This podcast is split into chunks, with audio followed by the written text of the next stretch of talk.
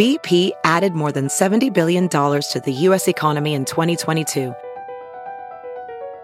Investments like acquiring America's largest biogas producer, Archaea Energy, and starting up new infrastructure in the Gulf of Mexico. It's and, not or. See what doing both means for energy nationwide at bp.com slash investing in America.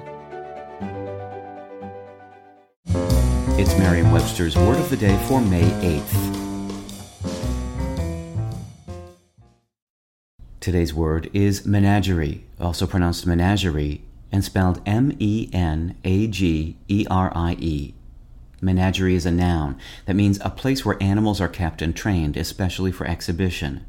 It can also mean a collection of wild or foreign animals kept especially for exhibition, or more broadly, menagerie can mean a varied mixture. Here's the word used in a sentence from Popular Mechanics by Tom Chiarella. I can never find my keys in the four pockets in my pants.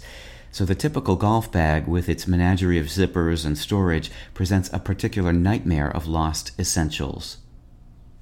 Back in the days of Middle French, ménagerie meant the management of a household or farm, or a place where animals are tended.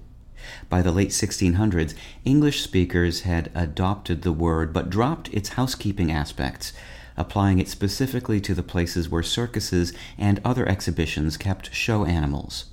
Later, menagerie was generalized to refer to any varied mixture, especially one that includes things that are strange or foreign to one's experience. With your word of the day, I'm Peter Sokolowski.